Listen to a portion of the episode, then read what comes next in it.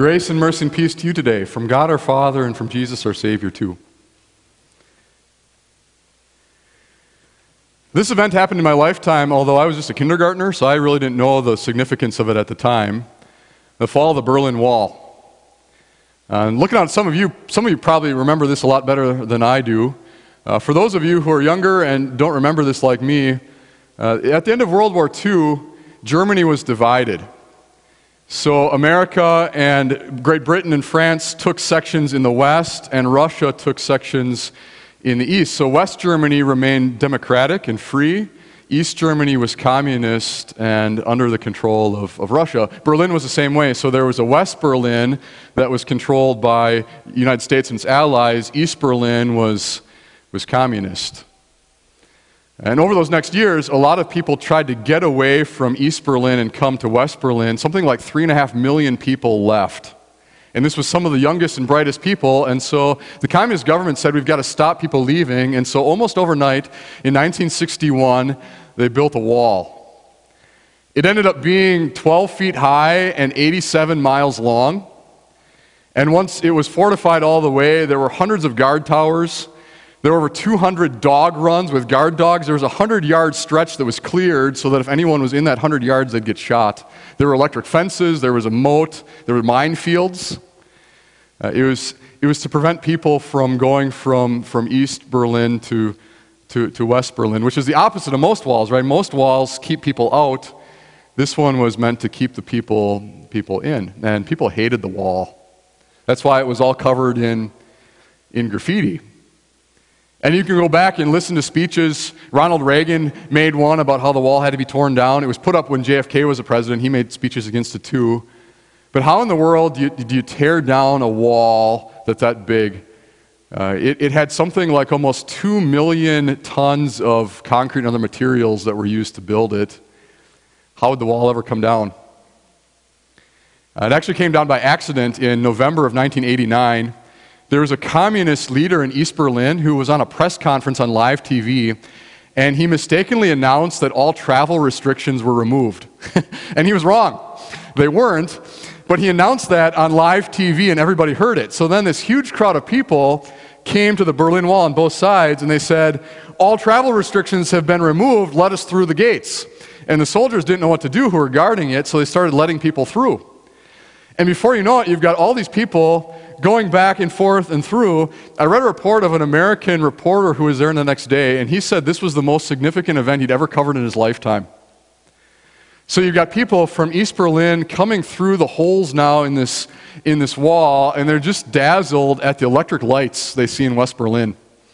And the people from West Berlin brought out their bananas and gave bananas to the people from East Berlin because those people had grown up their whole lives and never experienced what a banana was.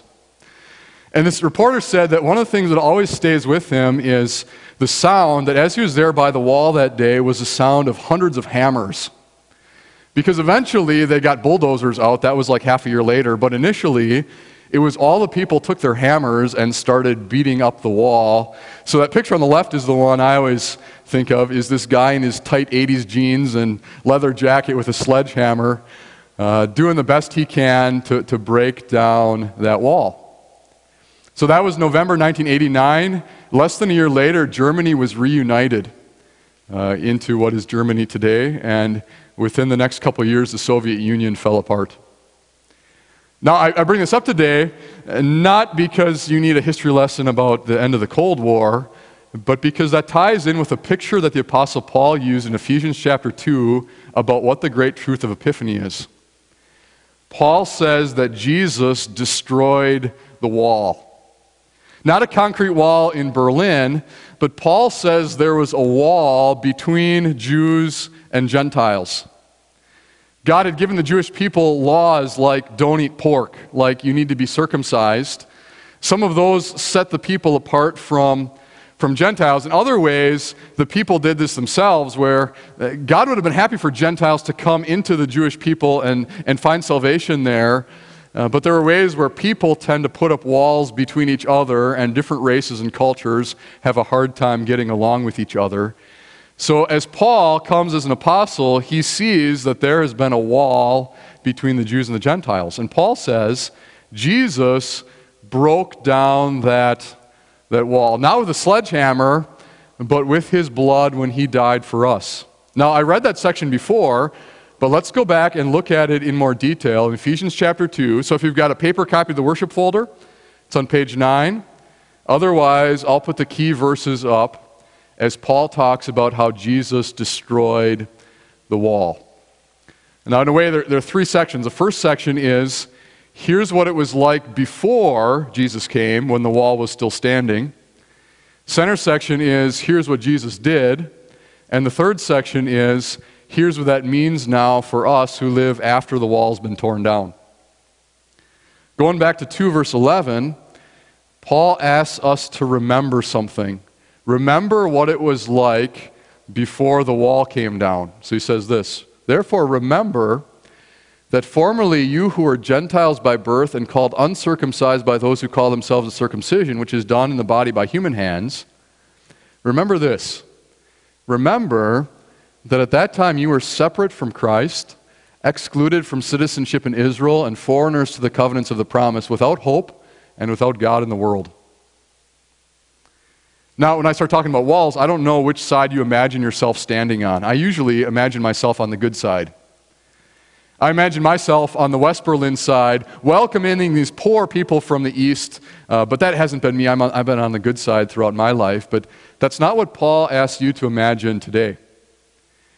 Because he's, he's writing to people who are, are Gentiles. As far as I know, that's, that's me. I don't have much Jewish blood, if any, in my family tree. I don't know about you. Uh, but as Paul writes to us who are Gentiles, he says, Imagine what it was like on the bad side of the wall. And it got a lot worse than that we'd never experienced bananas in our lifetime. Uh, if you look at that verse, do you see the four things Paul writes? What was it like living on that side of the wall? First thing is, remember how it was when you were separate from Christ. Uh, and thankfully, I, I cannot honestly remember a day when that was true in my life. Maybe some of you can. But to be separate from Christ is a horrible place to be. Next one is excluded from citizenship in Israel.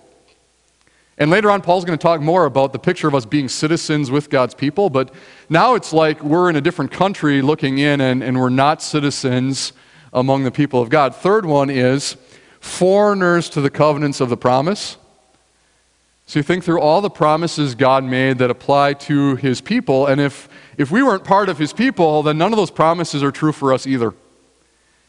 And the last two, without hope, without God in the world. Paul says, Remember that that was what it was like when there was a wall and you were on, on the wrong side of that, that wall. But that's not the reality for us because the next verse, Paul says, But now in Christ Jesus, you who were once far away have been brought near by the blood of Christ. Again, not by bulldozers or sledgehammers, but by the blood of a Savior who died on the cross for us. That, that little baby born in Bethlehem, he grew up to be our Savior.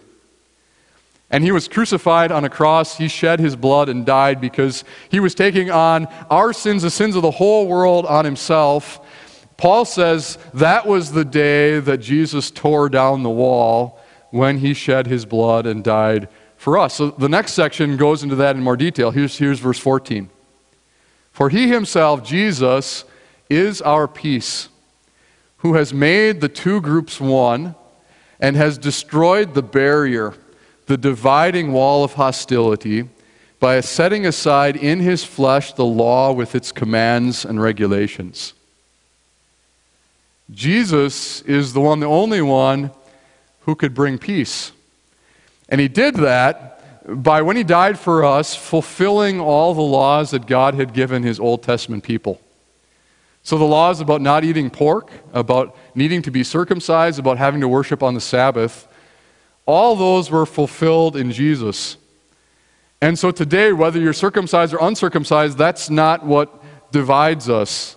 Uh, whether you eat, eat pork or not, which day you worship, those are not the things that, that divide us anymore because Jesus came and brought Jews and Gentiles in into one. He, he set those aside by fulfilling them, and this was his purpose. If, if there's a key section, it'd be this slide. Verse 15 and the beginning of 16. His purpose was to create in himself one new humanity out of the two, thus making peace. And in one body to reconcile both of them to God through the cross, by which he put to death their hostility. Again, it centers on, on the cross. Jesus died for us, and that leads to two different kinds of peace, and they're related. One is we have peace with God. We have been reconciled with our Father through Jesus Christ. Before, we were his enemies, but when Jesus took away our sins, he took that away, and now we are even part of, of God's family. And this verse says that if, if, if, if the one side, if the Jews have peace with God through Jesus, and if the Gentiles have peace with God, have been reconciled through Jesus, then shouldn't they have peace and be reconciled with each other? How could you have one group that's at peace with God, the other group's at peace with God, but there's hostility and, and enmity between them? No. Paul says that when Jesus made peace between both sides with God, that also healed, healed the, the break. It, it tore down the wall, it brought together those two into one. So, part of Jesus' purpose in dying for us on the cross was to take people who were divided and unite them together into one body. Next verse. He came and preached peace to you who are far away and peace to those who are near, for through him we both have access to the Father by one Spirit. Jesus' message is a message of peace. And that's what I get to proclaim to you this morning is you have peace through Jesus Christ. And that in Jesus Christ, all people have access to the same God through faith in Him.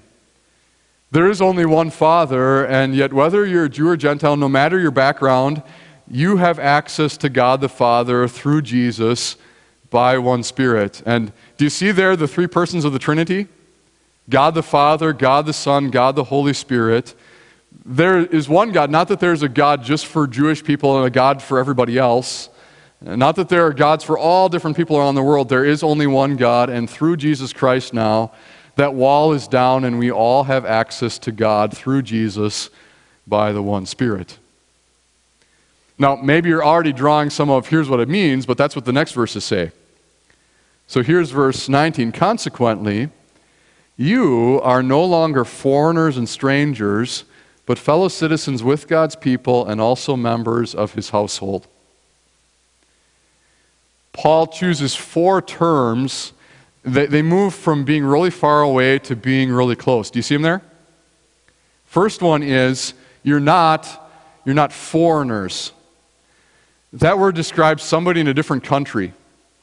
So, to use an example from, from our side of the world, let's say there's somebody in Guatemala who really wants to be in the United States. But they're looking at it from a whole different country. They're not a citizen here, they don't even, they don't even live here. Uh, that'd be a foreigner. Paul says that's not your status with God. Next one is a stranger. Uh, the word for that moves the person closer. That'd be somebody who's living in a country but isn't a citizen there. So now imagine there's somebody from Guatemala who's living here in the United States, and for our purposes, it doesn't matter if they came here legally or if they're undocumented, but the status of somebody who lives in a country where they're not a citizen they're closer, but there still is a gap and a distance. They don't have all the rights of a citizen. Paul says that's not who you are now either. Third one is you are now fellow citizens with God's people, with the saints. And now we're getting a lot closer, aren't we? Who are we now in Jesus Christ?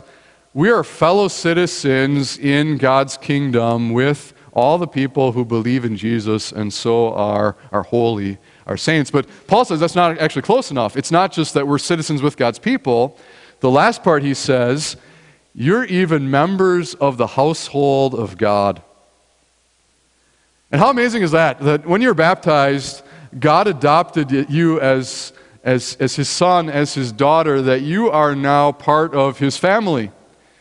We're going to pray the Lord's Prayer where you can say, Our Father in heaven, and that's, that's, that's not just figure of speech, that's the reality for us spiritually that we are part of, of God's family. So, what's the result of the wall getting torn down? You think of of us being on the wrong side of the wall to begin with. And Paul says, You're not in some other country. You're not some resident foreigner. You're not even just a citizen. God has come and made you part of his own family. And then the picture shifts a little bit. Paul talked about Jesus tearing down the wall, but Jesus doesn't just tear stuff apart, he also builds things. So verses 20 and 21 say, You are, we are built on the foundation of the apostles and prophets with Christ Jesus himself as the chief cornerstone. In him, the whole building is joined together and rises to become a holy temple in the Lord. So, if you're imagining things getting ripped down out of the wall, now the picture is building them back up. Not as a wall, but as a house for God to live in. And the picture now is Jesus is able to take people from all different kinds of backgrounds, people who may look and speak and sound very different, and yet people who are built together into the one Christian church. And the last verse is this In him you too are being built together to become a dwelling in which God lives by his Spirit. That is who we are, and what a change from what it was like before Jesus came. Now, I hope you've already been taking points away from God's Word to take home with you this week. Let me give you a couple of applications uh, that I'd like to set before you this morning. One would be that the Epiphany changes the way that I hope you look at yourself. I don't know how close you feel to God, but I know there are people who feel like God must be at a distance, I must be far away from Him. Who am I that I would be, I'd be close to God? But the message of Epiphany is it doesn't matter what nation you or your ancestors come from. It doesn't matter today if you've been a Christian your whole life or have just heard about him recently. Jesus is able to take down the walls that separate us from God and from each other. So today is a day to rejoice in how close Jesus has brought you to your God and Savior. It's not like you're living in some other country. It's not like you're on the wrong side of some wall somewhere. God has brought you to be a citizen among his people and even a member of his own household. That's the identity that you have in your Savior, Jesus. And if you know that about yourself, then I would hope that would shape the way that you look at other people too. Are there ways in our world where people are divided, where there are walls up that separate people? Uh, yeah, Paul talks about hostility. Uh, and of anything that 2020 proved, it proved a lot of things, but one of them is how alive and well racism and hostility and anger and walls between different people, how real that still is in our world. And if you dig into that, it's not like there's one culture that has a monopoly on racism and hostility. The reality is that's one of the ugly results of the sinful nature that's inside of all of us. That it's easy, whether consciously or unconsciously, to favor the people who are like you. I favor people who are like, like me. It can be very hard to, to cross that gap to somebody who is, who is very different. And, and what's the answer for that? I think we in America, we've heard advice this year, and plenty of it can be good. Is it a good thing to listen to other people, to what they've experienced? Is it good to try to imagine for yourself what it'd be like to walk in somebody else's shoes? Is it good for you to examine your patterns of thinking and your patterns of speaking, your patterns of how you treat people? Well, yeah, aren't, aren't all those part of what God calls us to be as we live in love toward the people around us? Well, yeah, but as Christians, I'd hope it goes a whole level deeper. What's the Bible's answer to hatred and hostility, to walls between people? Answer the Bible is Jesus Christ, our Savior, and the peace that we have in Him. Because if Jesus died for me and for somebody else, if, if I've been reconciled to God and, and they have been reconciled to God, should I then have a hostility between me and, and them? If, if Jesus ripped down this wall, if, if he can take me and somebody very different from me and, and build us together into the wall of the Christian church at the same time, if Jesus can do that, then should I rip down the Christian church and try to rebuild the walls that divide people? Of course not, right? Uh, don't you and I want to join with Jesus in this work of tearing down any walls that divide and instead bringing people together in the peace that Jesus brings? Epiphany is about a Savior not just of you or of me or of some people. Epiphany is about there is a Savior who came for everybody. Now, in closing, I, I saw a video, it was a couple years ago, about a pastor. He was talking about how he was on a plane flight. Remember those? Back in the day when people rode on planes? Uh, he, was, he was on a plane chatting with a person next to him, and they got into all this small talk. And the person asked him, Well, where do you work? Uh, and he had learned that if he said pastor, people often would just kind of clam up, and that was kind of the end of the conversation sometimes. So instead of saying that, he said this I work for this worldwide venture uh, where we're currently working in every country on earth. We serve people from every country and language. And our goal is to serve people from, from birth to death their whole life. Uh, we're a company that is actively serving everybody in the world. And the person's like, Well, that sounds interesting. What company is that? And he says, Well, maybe you've heard of it. It's called the Christian Church. And I don't know if, if that's the way that you would describe yourself and uh, this, this, this movement that we are part of uh, as followers of Jesus, but I'd hope that Epiphany does change the way that you look at yourself and at this world. That rather than yourself being divided from God, being far from Him, that you know Jesus Christ and how He has brought you near to God, and not just you, but others too that he has destroyed the wall. He's the one who brings us together. In him we have peace and have been reconciled to God. Amen. Let's now rise and confess our faith together.